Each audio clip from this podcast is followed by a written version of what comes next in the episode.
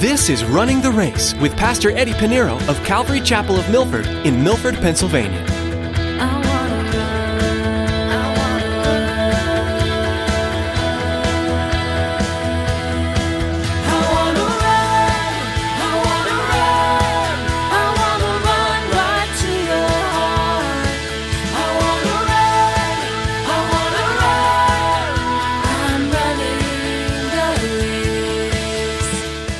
Know, I strongly believe that we could learn how to apply faith in our relationship with God.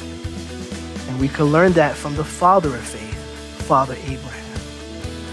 Abraham, you study his life, you see that this was a man against the odds. He didn't look at he didn't look at his wife's room, he didn't look at his condition, he didn't look at it logically, scientifically, intellectually. He looked at it spiritually.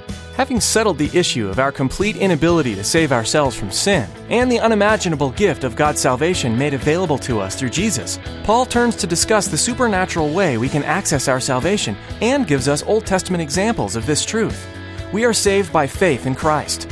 In today's message, Pastor Eddie will help us understand what faith is and how we can exercise our faith unto salvation. Well, let's join Pastor Eddie as he continues his study in Romans.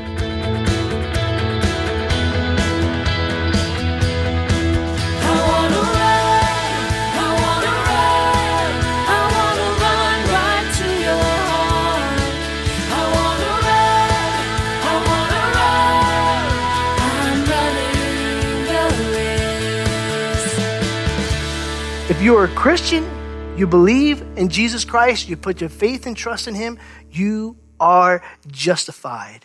Justified before God. Your record, your file contains no record of sin, but it just shows Christ has paid for your sins. As Christians, don't get me wrong, we do sin. And we all know that. And these sins need to be forgiven. We, we've been forgiven, we've repented, but as we continue to walk in our lives with the Lord, God is stripping away the things that doesn't look like his son Jesus, but we mess up all the time, don't we? Pastor Eddie included. But I love 1 John chapter 1 verse 9. We call it the Christian bar soap.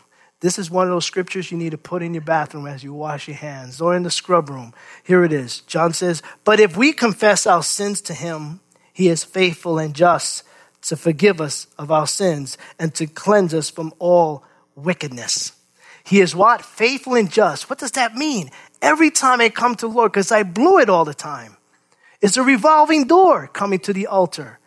But it says here, He is faithful and just to forgive us of our sins. And John, the epistle of John, John is writing to Christians, not writing to the unbeliever.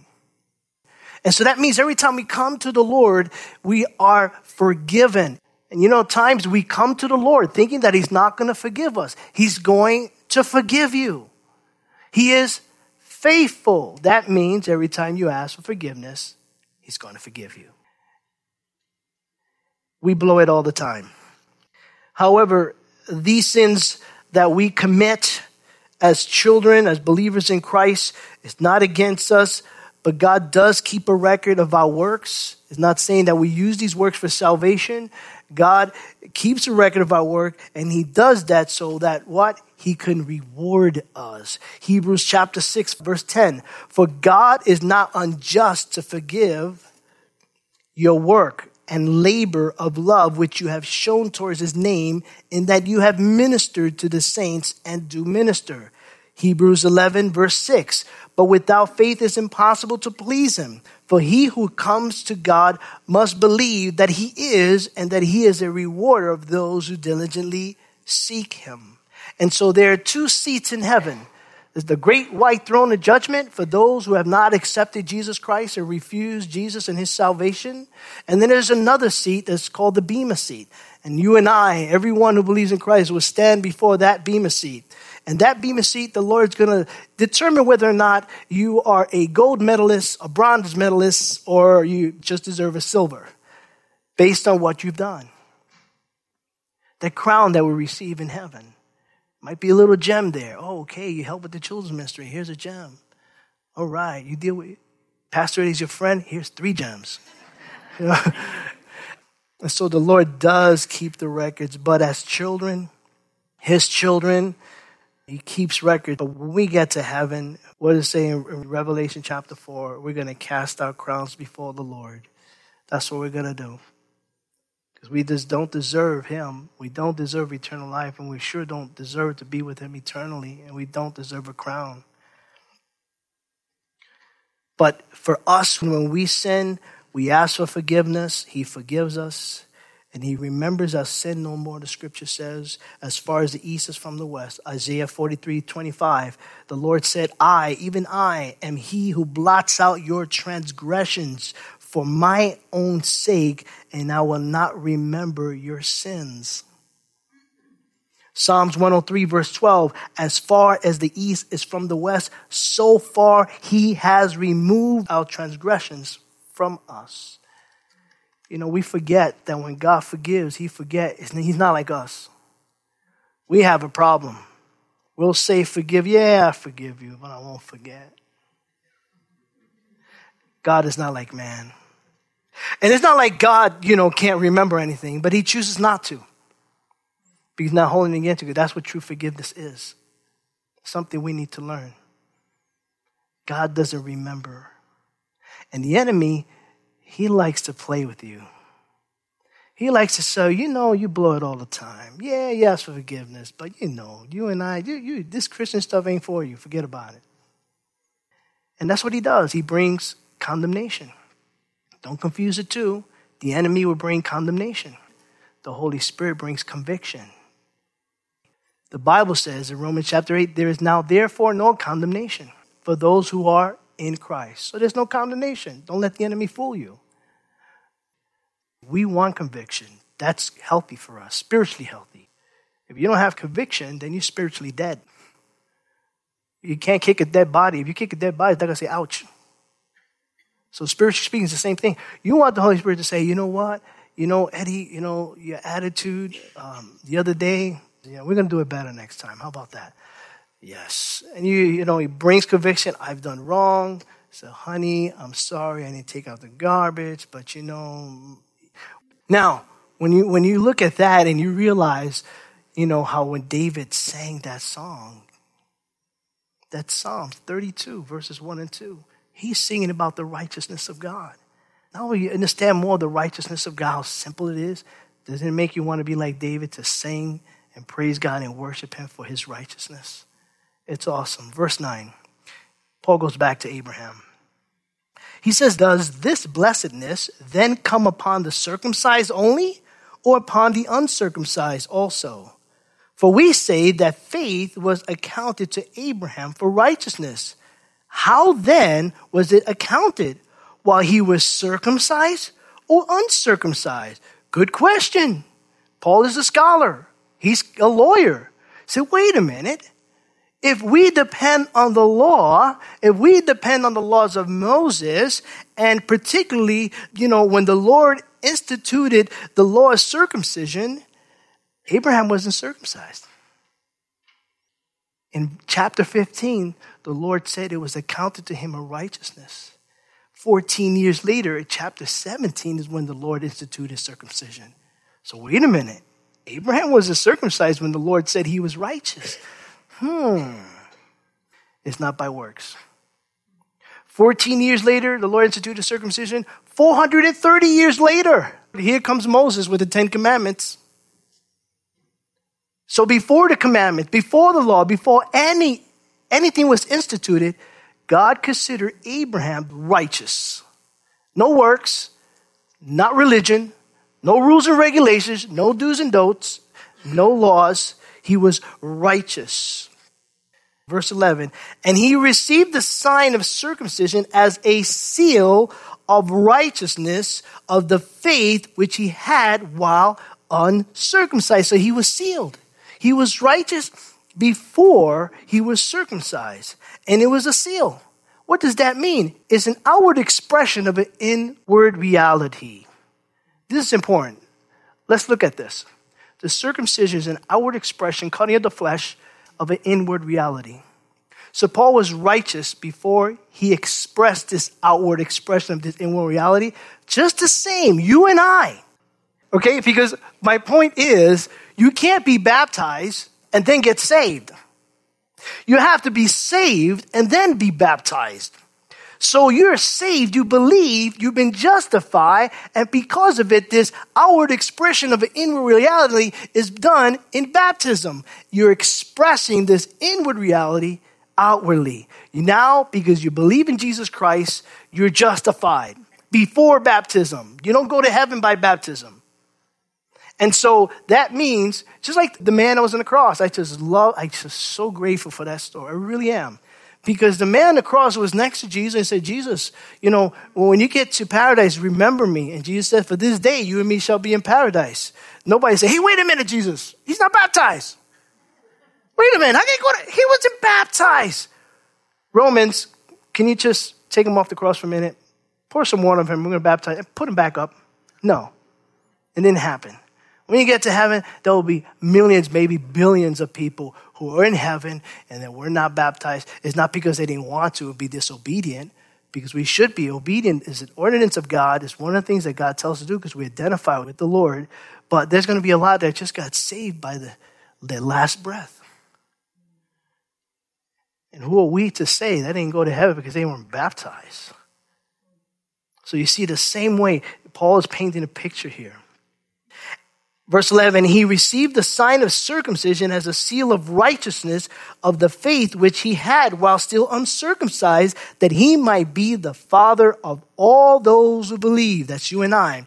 Though they are uncircumcised, the righteousness might be imputed to them also as the father of circumcision to those who not only are of the circumcision, but who also walk in the steps of faith which our father Abraham had while still uncircumcised. In other words, Father Abraham is the spiritual father of those who have faith and those who are circumcised and those who are not circumcised. He's Father Abraham. Now, Paul still has the Jews in mind. And to the Jews, they try to work their way into heaven by way of the law.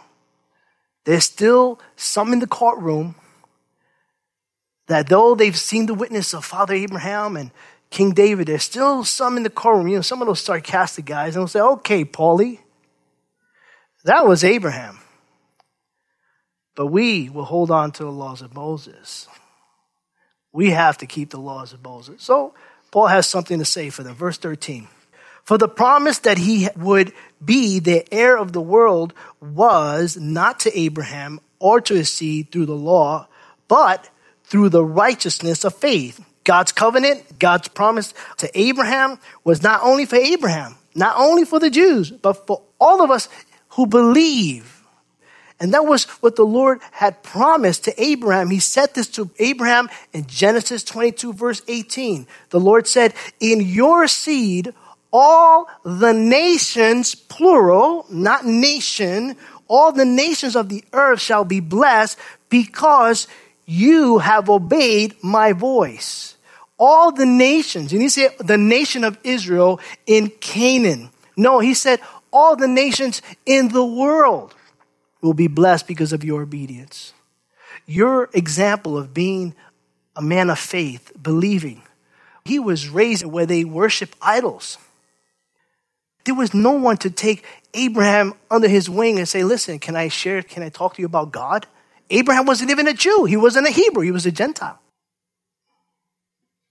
But because he believed, all the nations of the earth would be blessed. Verse 14, for if those who are of the law are heirs, faith is made void to the promise made of no effect. If the promise of God are only for those who obey and do the law, then faith is void. Your faith is useless. Who cares about your faith? It's not necessary. You got to do the work. You got to work your way to heaven. You don't need faith, you just need the law. And so, if you want to do it the hard way, Paul is saying, he's talking to those guys that say, Well, that's Abraham. I want to do it by the law. You want to do it by the law? Here's what's in store for you. If you're going to live by the law, you're going to die by the law. Verse 15, because the law brings about what? Wrath. For where there is no law, there is no transgression. Therefore, it is of faith that it might be according to grace, so that the promise might be sure to all the seed, not only to those who are of the law, but also to those who are of the faith of Abraham, who is the father of us all. He's your father, he's my father. That was the plan of God. God knew who to pick. He knew it was Abraham because Abraham would be a father of many nations. And he knew that there was going to be a people who was going to put their faith and trust in Jesus Christ. And there was going to be a man that the Lord is going to call to set the example of what faith ought to be. Verse 17, as it is written, I have made you a father of many nations. The Abrahamic covenant, the multiplying the descendants of the stars of the sky, goes back to Genesis 17, verse 5. The Lord said, No longer shall your name be Abram, but your name shall be Abraham, for I have made you a father of many nations. Quoted over and over again to Abraham. Now, Abraham is thinking, I can't be a father to one. How am I going to be a father to many nations? I'm 99.9 years old. My wife is 90.9 years old. How is that going to be? He never questioned, he believed. him. That's the incredible thing. He believed. As it is written, I have made you a father of many nations in the presence of him who has believed. God who gives life to the dead and calls those things which do not exist as though they did. Who contrary to hope, this Abraham, contrary to hope, in hope believed, so that he became the father of many nations according to what was spoken, so shall your descendants be. Again, Abraham was old, Sarah was old. You know, I mean, they both were trying to have a child for years and years. Abraham considered his body dead and that he was no longer can perform as a young man. And Sarah, her womb was dead. But we go back to Genesis 15. And so he pleaded with the Lord when he says, You have given me no offspring. Indeed, one born in my house is my heir. And God tells him, I'm making you a, a father of many nations. Now, why would Abraham, even though he's questioning, why would Abraham ask the Lord that question? I think there was faith in it too.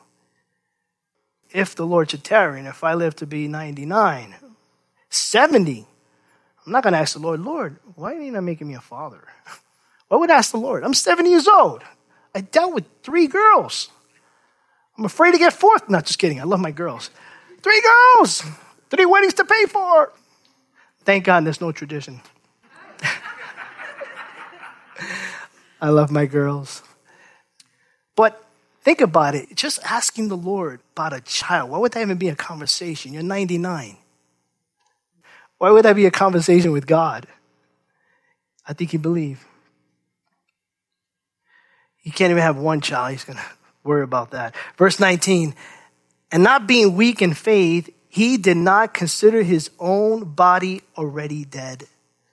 He knew he was an old man, but he said he didn't consider his body already dead. And the deadness of Sarah's womb didn't consider that.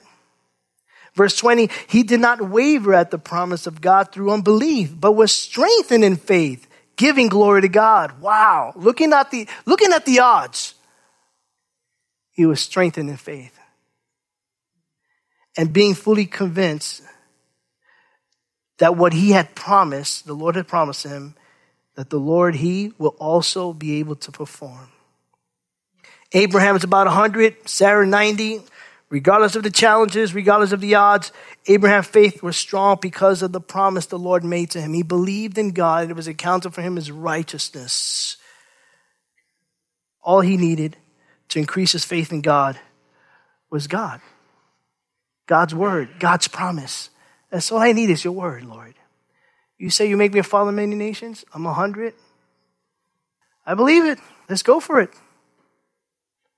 Verse 22 Therefore, it was accounted to him for righteousness. You know, I strongly believe that we could learn how to apply faith in our relationship with God. And we could learn that from the father of faith, Father Abraham. Abraham, you study his life, you see that this was a man against the odds. He didn't look at he didn't look at his wife's room, he didn't look at his condition, he didn't look at it logically, scientifically, intellectually. He looked at it spiritually. He believed in God, believed in his word. And that's why he's called the father of faith. Many times we like to deal with logic. Faith and logic do not mix. You either believe or you don't. You start applying logic, then guess what happened? Then it's not really God, it's logic. There's a problem. You know, we can't live our lives in faith with logic. I wonder if I'm going to pay my rent. Well, I got a hundred and some thousand dollars. My rent is only 200. Yeah, I have faith. How about when your rent or mortgage is about fifteen, two thousand dollars, and all you have is five hundred? Now you're on your knees crying. Lord, miracles. That's faith. There's nothing impossible for God. The same faith Abraham had in believing in the Lord that was accounted to him as righteousness is the same faith that we have and God has accounted for us as righteousness. It's the same faith. Well, verses 1 to 22, the first 22 verses, Paul has proved his case. He brought in the two witnesses, Abraham and David. And they proved that God is faithful and they've been justified before God, before the law, before works. Now, verses 23 and 25, Paul gives us his conclusion. Verse 23.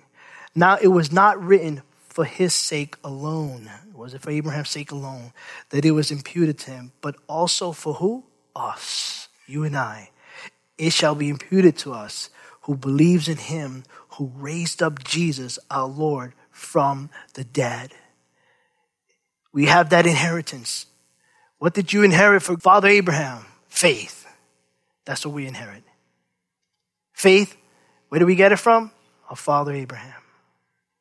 But also for us, it shall be imputed to us who believe in him who raised up Jesus, our Lord, from the dead, verse 25, who was delivered up because of our offenses and was raised because of our justification. He was delivered, put on the cross because of our offense, because of our sin. Who put Jesus on the cross? It wasn't the Pharisees, it wasn't the Romans. I put Jesus to the cross. You put Jesus to the cross because he came for our defense.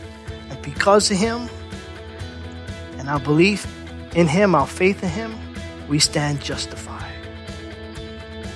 If you put your faith in Christ, you are justified before God. For God so loved the world that he gave his only begotten Son, that whosoever believeth, whoever put their faith in him, shall not perish, but have eternal life.